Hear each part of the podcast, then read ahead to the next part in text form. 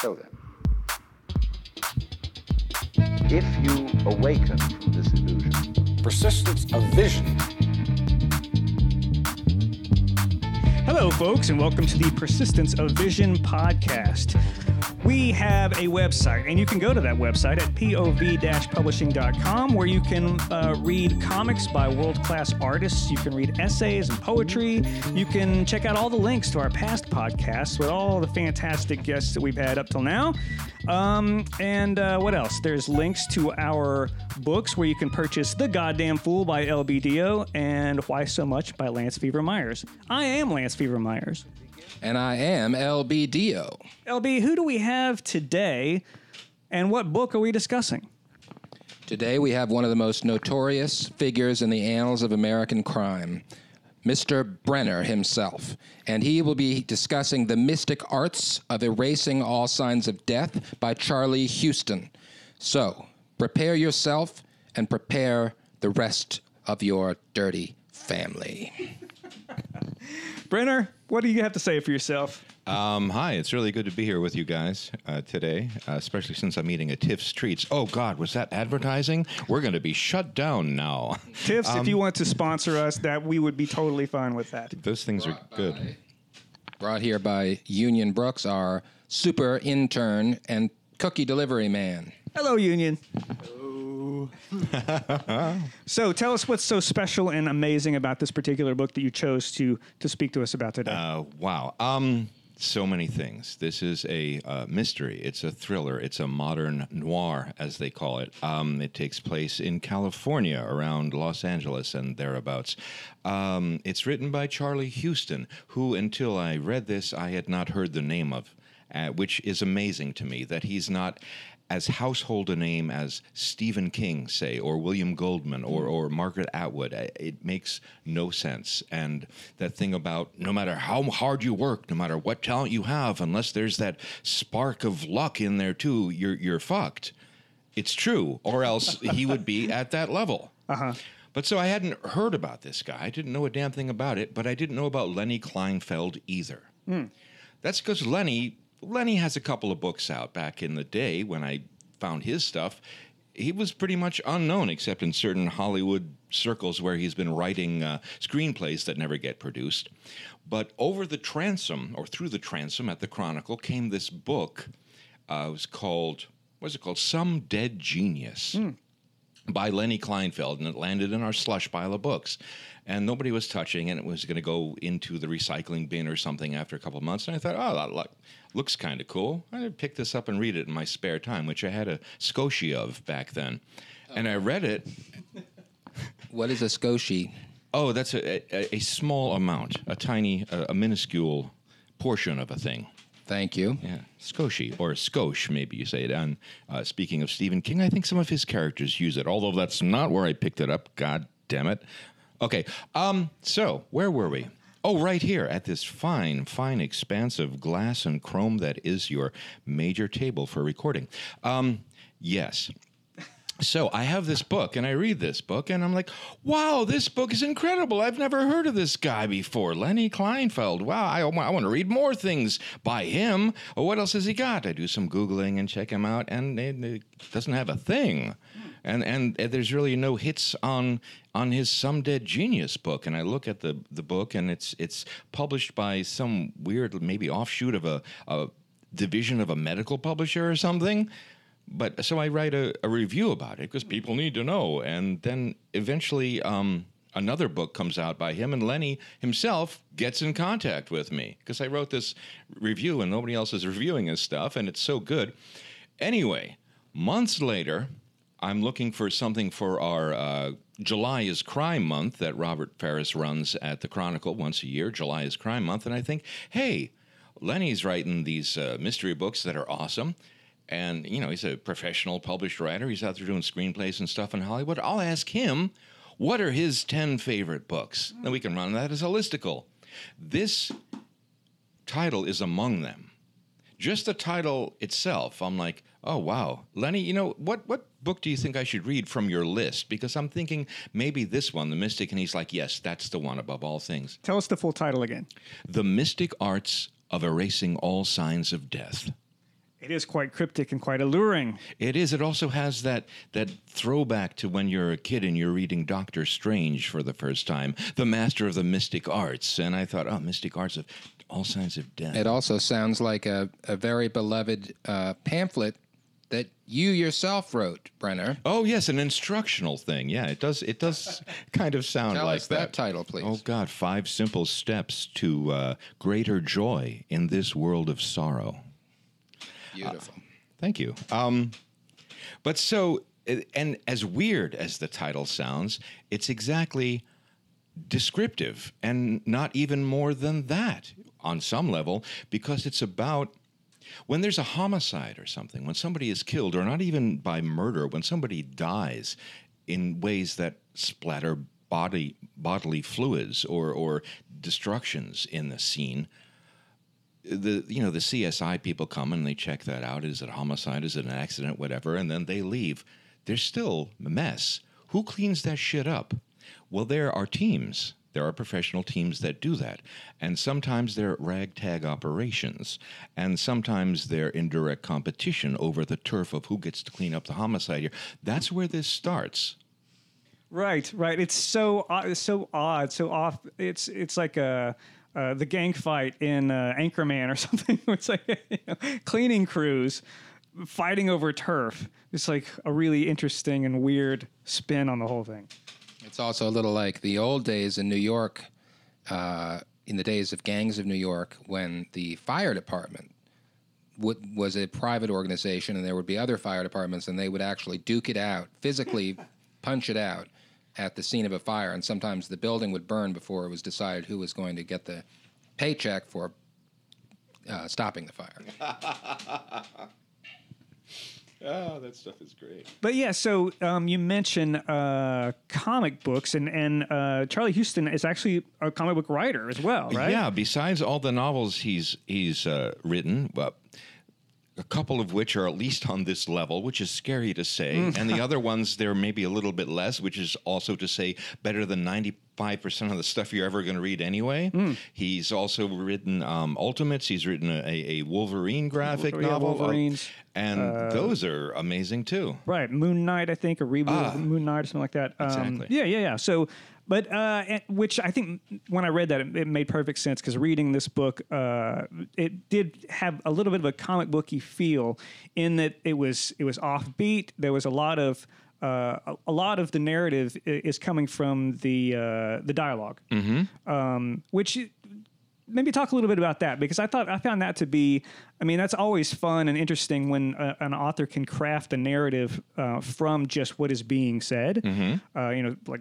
Uh, te- what is it? Show don't tell, or whatever it is. You know, Yeah, like- exactly, right? exactly. Um, but I felt like this one was was actually much more so the case than than what you get um, a lot of times with a, a first person narrative. Oh, absolutely, and that's true of, of all his uh, all his books. The the uh, blurb on the back here from the New York Times, among the other blurbs, says Huston writes dialogue so combustible it could fuel a bus and characters crazy enough to take it on the road, which I, I guess is clever, but uh, it's um, it's yeah kind of accurate too, uh, because it is. It's it's not just combustible. It's it's exact, and it's exact for every person. It's not just somebody like okay, sometimes me, I will just put in a you know or a something like that when I'm writing dialogue, and it's cheap and it's easy. He never does a cheap, easy thing. He has people speaking like people speak, and all people are different, and all people talk differently, and he fucking nails it every time. Oh, it's.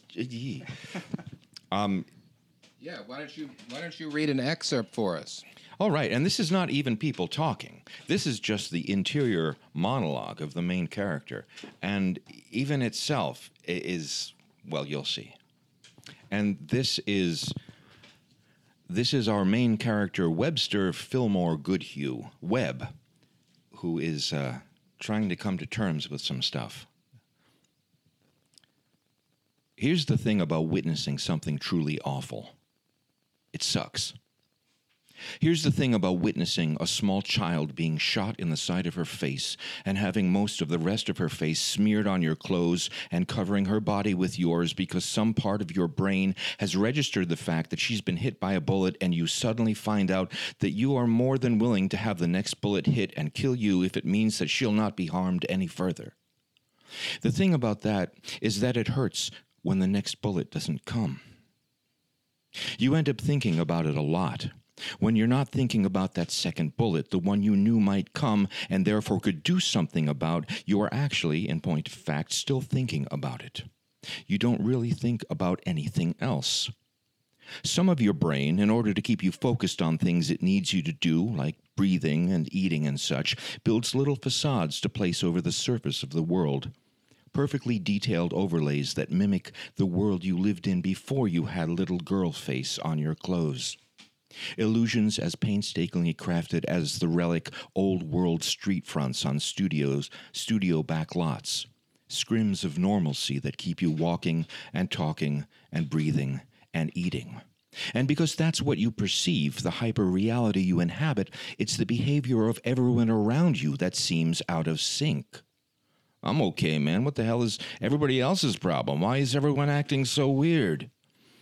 But some other part of your brain knows it's a fake and knows as well who is responsible for the fake and knows that you can't keep existing in a fake world propped up on wobbly jack stands in front of the real. Sooner or later, a stiff wind will come and blow it down on top of you.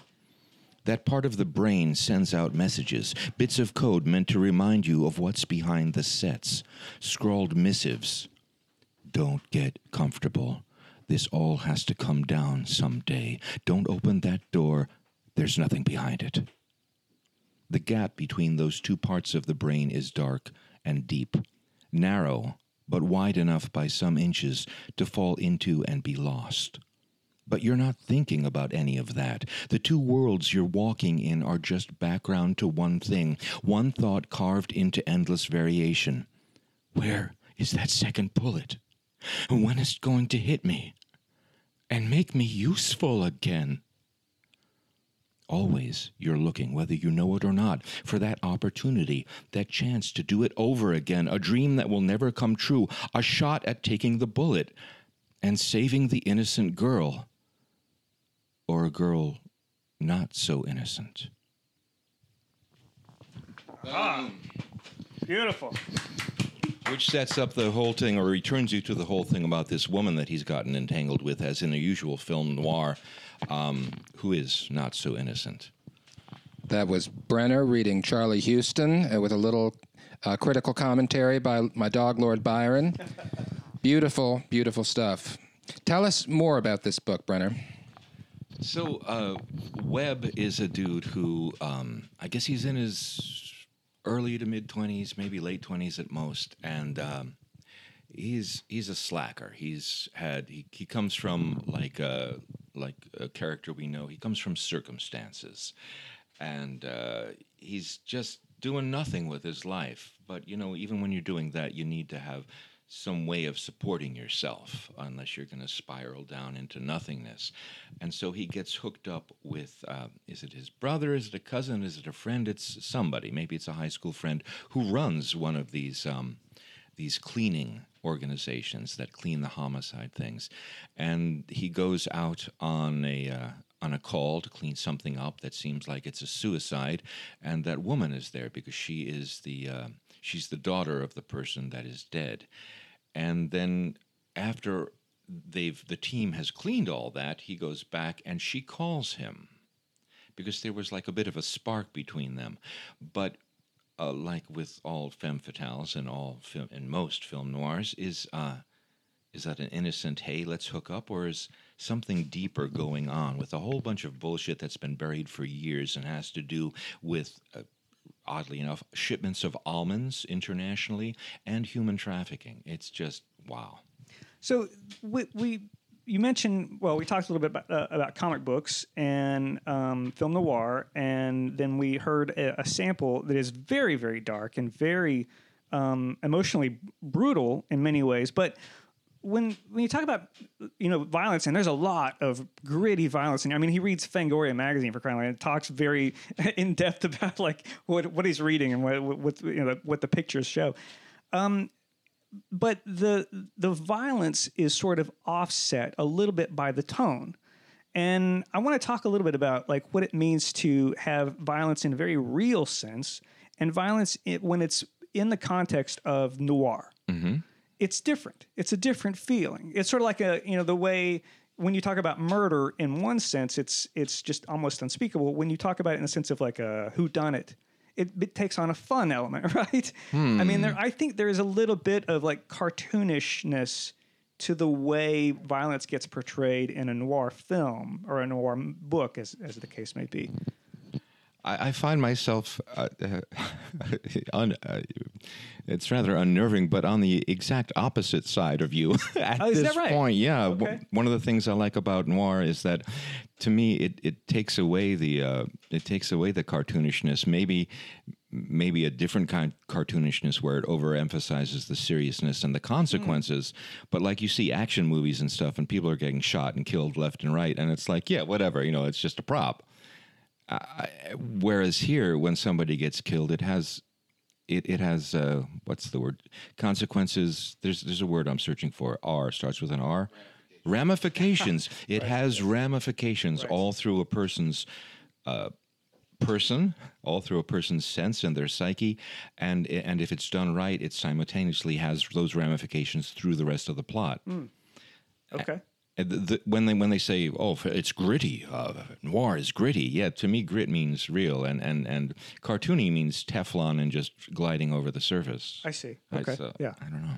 I, I think um, what the point I was trying to to get to is the sort of um, well, I feel like like noir almost has a cartooniness to it in that it's become such a tro- there's tropes Mm, in mm-hmm. in that uh, that we all come to expect and we all come to know and and in in some ways that can be uh, a salve Yes. to to like the like to what you say is the grittiness or the, like Ah, okay. does that make sense That yes, and that I agree with completely. Yeah, yeah, yeah. yeah. Um, it's it's like you you have a.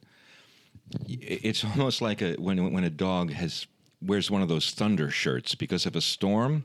You're you're you're feeling comforted by the stricture almost of, of the plot or of the the tropes that are known in noir.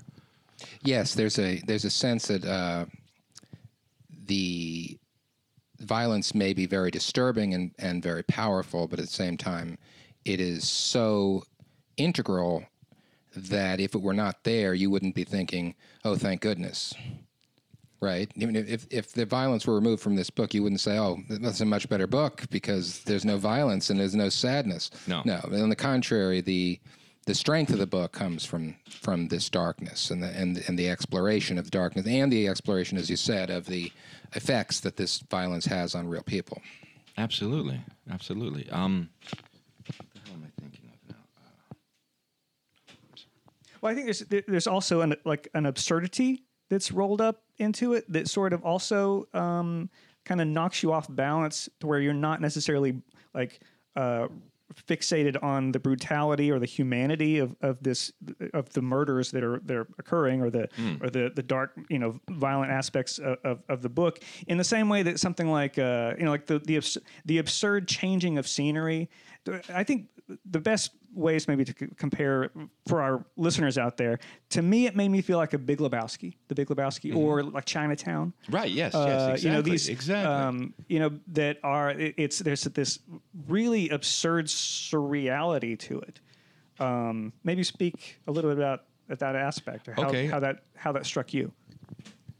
Oh yes, and I was just going to say, uh, you talk about the surreality. I mean, the job that this guy has, he's confronted by uh, violence that is so grotesque and so bizarre that it does take on a well. It's a little like in Quentin Tarantino in uh, in uh, say Kill Bill, where he has chop someone's head off and he'll just tell them to pump out ten times the real amount of blood that a body contains, and he's trying to get a comic and bizarre effect. And that reminded me of scenes in the book where they're describing the incredible effects that. Uh, hydrodynamics can have on a bullet wound, and you see a person whose head literally explodes and things like that, and you see this. And, and so yes, we, we we're talking about very very human situations, and you have the, the the deceased's girlfriend sitting there in the room sobbing, but at the same time, there's something about hearing these these physical effects of violence that is so strange that it kind of almost takes you out of it for a minute.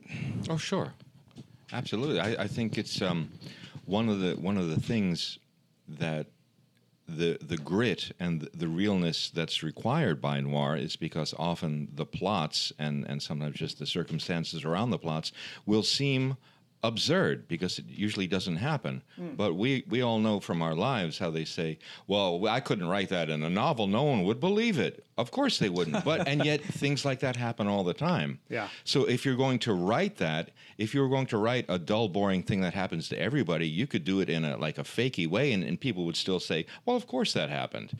But if it's something that's bizarre and unusual, even though it happens, you have to give it like extra reality. You have to get into the into the details to nail it down Right. to keep it from floating off into cloud cuckoo land.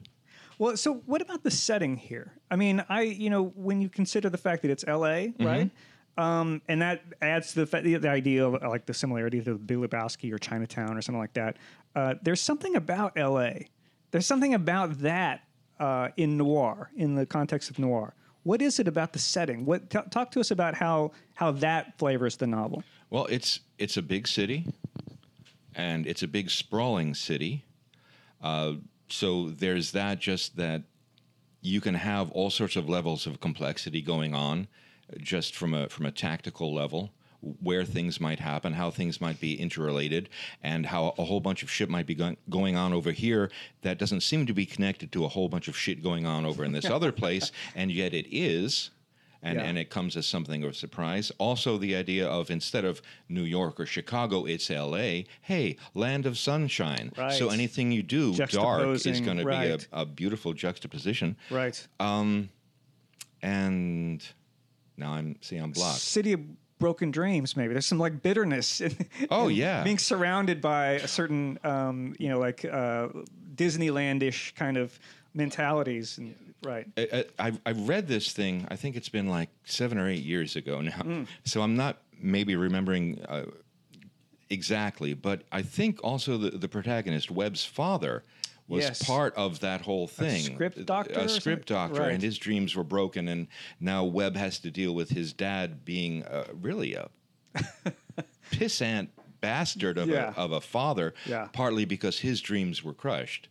Uh, yeah, so there's that too. That whole thing of what LA does to everybody. that- Sure, sure. which, uh, just as an aside, um, I can't imagine it being what LA does to people or what Hollywood does to people being ever covered better than than Lynch's Mulholland Drive. Oh, right, yeah. Jesus God, that movie. if we're talking about movies. Oh, also, in, in case he's listening, because somebody might listen, Zack Snyder is that the guy who did Watchmen? Come at me, Zack Snyder. You fucked it up. okay, because of what we're talking about. Because Watchmen, the, the novel by, by Alan Moore, Uh-huh. Yeah. and, and he writes out the scripts uh, uh, line by line almost. Look, Dave Gibbons, you got to draw this right here in this panel right now, and then do this and this. So he. So it wasn't just by chance ever, or, or, or the brilliance of collaboration. It was more, and he didn't um, shy away from showing violence and gore and blood in that novel. And then Snyder takes this thing to do it to the big screen. And on the one hand, he's almost slavishly devoted to reproducing panel by panel by panel. Bless him. That's great. The only time it seems to me, except for the, the no cosmic squid at the end, thank God, um, that he deviates is when he shows extra violence and extra gore gratuitously that is unnecessarily unnecessary because that's what gratuitous means but that was never anywhere in the novel and and and it's it's beyond gratuitous. It's beyond unnecessary. It's it it it ruined so many moments and things. Instead of let's linger here and see how things settle in the characters or settle in just the film itself let's squirt some more blood in, in their face Are you trolling our listeners? I, I might be, but uh, as as Tim Doyle would say, fight me. All right. All right. Speaking of, of other works and, and maybe even you know comparing you know using this as a branching off, I, I've I've heard his work Charlie Huston that is be compared to you know uh, William Burroughs. Okay, yes. Uh, well, I think you even mentioned Stephen King. Uh, but for my own taste, as I was reading it, what I was being brought back to time and again felt Murakami. Oh, Uh, wow. Like uh, Hard Boiled Wonderland and the End of the World, uh, or uh, just recently read Near Dark. Um, and I, I feel like that, that, of course, they're both working in the same sort of genre with the noir and the, the, the um, I guess it's the plot structure, but it's also the language. It's the attitude of the characters, Oh, all wrapped up, right? Have you? Have, are you? No, I, I read a, a couple of uh, short stories, and Okay. he did. Uh, is it Sputnik Satellite? Satellite Sweetheart? Yeah, Sputnik Sweetheart. That sounds, that sounds familiar. Well, I think he, his most uh, famous work is uh, Wind Up Bird Chronicles. Okay, yeah. But uh, yeah, yeah. So, well, if you haven't read any Murakami, he's uh, I think right up your alley. Thomas Pynchon as well too. I feel like there's a Oh. Thomas Pynchon wrapped up in there. oh, absolutely, absolutely. Especially um, in, in light of what was Inherent Vice. Okay, Yeah, yeah. which which is kind of another take on L.A. and all that stuff. Right, right. As as the uh, uh, '60s are slipping into the '70s.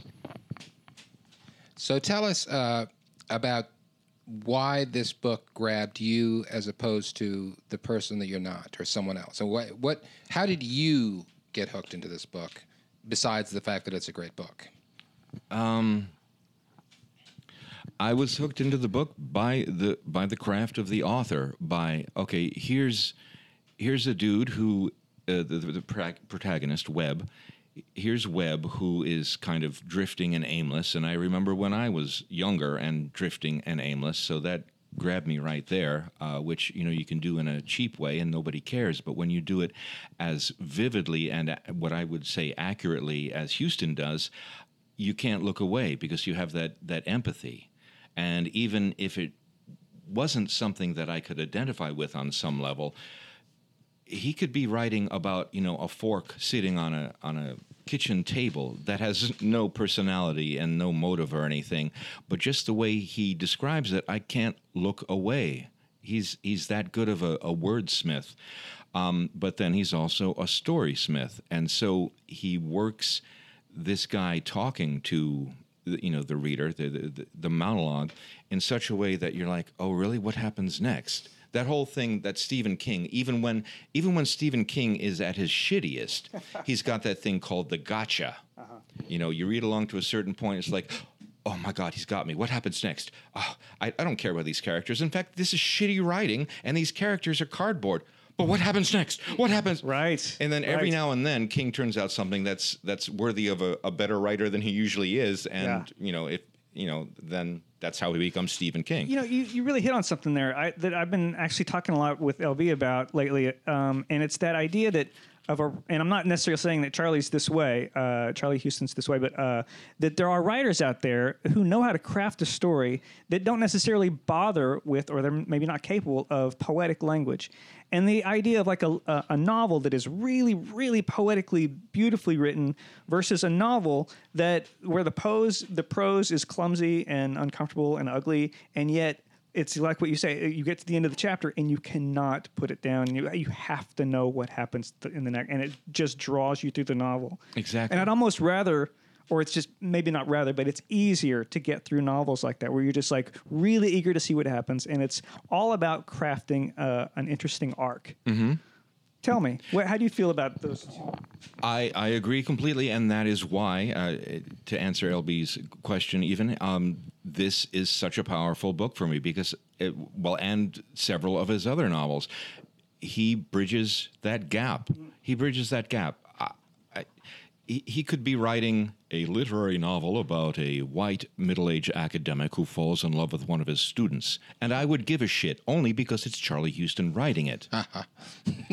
you know, uh, or or um, it. What's what's the inverse of that? Uh, I, I I don't I don't know I don't know. Star Wars. But but he he does he does both. He he he hmm.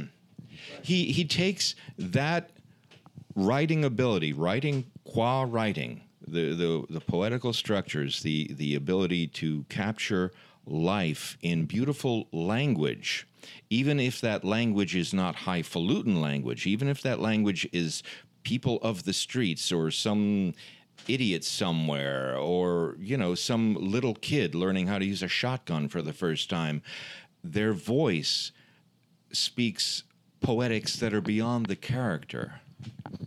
And in their voice i mean even sometimes the dialogue. Because everybody eh, you know everybody experiences the fucking world. And some of us can can express that better. But those of us who can't express it better still experience it to that full capacity. That's you know that's what makes us human. So when you get a writer who can express it better and can do justice by a character who can't you get that you get that raw look at the thing that is just I find it utterly compelling. Interesting. Well, I'll tell you what, um, we're almost out of time. We're almost to the lightning round, but I will tell you this. When I started reading this, you know, I, I'd never heard of it, and I thought, why did Brenner want to read, want, want us to talk about this particular book? I started reading it, and I knew immediately. It's very similar. I feel like it is a very similar style to what I see you working on when you when you post these uh, uh, little bits of dialogue that you that you post sometimes to social media. These little comic book things where the two characters are just sitting around talking or standing against a wall Yeah. talking. It, it was very similar to me. So Wow. um, there you go. Um, on to the lightning round. Okay, if Are my- you ready? Uh, if my blushing isn't going to melt this microphone, jeez. Okay, here we go. Brenner, when Yes. was the first time you remember falling in love with a book?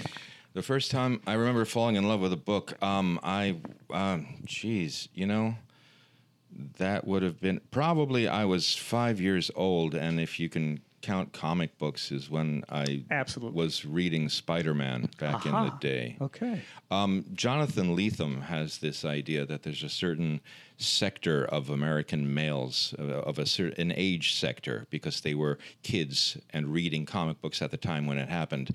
Um, I was so effective, uh, affected, as, as he notes, by the death of Gwen Stacy. Okay. that all this stuff that's come up later with all the revisionings, it's no. Yeah. Nothing compares. Okay, I love it. Uh, has a book ever changed your mind about anything? changed my mind about anything. Um, I, I, huh? Maybe it changed. It it helped me to realize something later on after I'd read it. I mean, mm. when I first encountered libertarianism mm. in in its uh, in its most, you might say, volatile form. Even then, I might have been more attracted to it if I hadn't been taught earlier from having read Ayn Rand that it's bullshit. Okay, sure, fair enough. Has a book ever changed your life? Uh, yeah, lots of lots of books have. There there have been times in my life I think where I uh, I, I don't know I don't know um, I you know this thing oh this book saved my life I would have killed myself if not for this book on some level that's true a couple of times um, yeah Can you tell us uh, a, a title or a Oh Jesus! You're gonna that- want to put me on a list so I don't mark David Chapman somebody because I think uh, Catcher in the Rye Oh, be yes, yes. one of them. And There's a reason why that's a, a cliche. yes, yes, there is, and and all the rest of Salinger. Sure. And uh, and then um, uh, the oeuvre, as they say in France, of Harlan Ellison. Okay. I read Deathbird stories when I was 15, and I was like, okay. Things are as dark as I think, but at least I know there's a couple other people on this planet that think the same way, so I'm not alone. Okay. That's a, a, that's a great thing to feel from a book that I'm not alone. Um, has a book ever made you cry? Oh hell yeah! Um, even one now that I think is I would probably think is banal and ridiculous, but Rascal about that uh, raccoon. Rascal by Sterling North. Boy has a it's it's kind of like the old Yeller Yeah. of raccoon stories. Okay. I love it. Um, have you read a book more than once? This is a thing between my wife and I, actually. Uh, between my wife and me, Hmm. actually, that she will reread the fuck out of books Aha. and rewatch movies over and over again. Uh-huh. And I, I, I, You don't do it. not with, with very few exceptions. So the answer to that is yes, but only two books. Aha. I reread We Have Always Lived in the Castle by Shirley Jackson. Okay. And I reread Engine Summer by John Crowley. Wow. And those, okay. are, those are probably my two favorite books. okay. They're making the they're making a TV show of the castle. one. They made that movie already. That that boat has sailed and it has been deemed unworthy. I'm not. I'm, I'm not going to watch it. Well, uh, this this brings us to our final question of the lightning round, the, the the big million dollar question. Do you have any poetry committed to memory? Um, and no is a perfectly valid answer. I do, but I had a lot more committed to memory. It's not really committed. It's it's that I can't get it out of my head. Um, I know that when E. E. Cummings, you know E. E. Cummings. Oh yes. Yeah, well, when he was uh, when he was like four or five years old, he wrote his first poem. His mom told him this later on, or whatever, or maybe he had a scrap of paper from when he scrawled on it at that age, something about looking out the window and seeing a sparrow or whatever, and he wrote, "See the birdie go go go with its little toe toe toe." and that's that's what I remember. But I used to have committed to memory, being Brenner, of course, uh, Sylvia Plath's Lady Lazarus. Aha! Wow. What I didn't know is that another writer in town, uh, Brett Holloway, Brett Reeves, Brett Holloway Reeves, he's been married and divorced, and I think it's just Brett Reeves, Okay. man with an eye patch. You maybe you know him.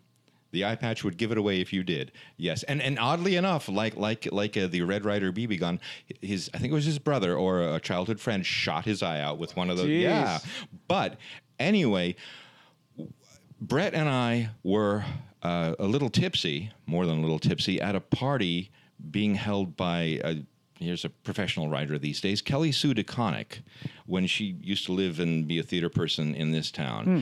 And for some reason, we both discovered that we knew Lady Lazarus. And so we stood there in the middle of Kelly's living room, drunk off our asses, both declaiming the whole of Lady Lazarus. Beautiful. And then I backed up and I knocked over her stereo and it fell down and it broke. I don't know. She never asked me for any money, but oh god, yeah. I love it. That's a great. That, that's one of the best answers I've had to that question. So thank you for coming. I, we really appreciate you being here. It's been wonderful. All too quick, too suddenly over. It's embarrassing talking this much. Thank you so much. This is really an honor. Well, Wayne. Alan Brenner, folks. Brenner. We love him. We love you, ladies and gentlemen. We admire you, uh, not only for what you have done, but for what you haven't done. We thank you for that. We thank Union Brooks, our super intern, for the cookies and for his excellence.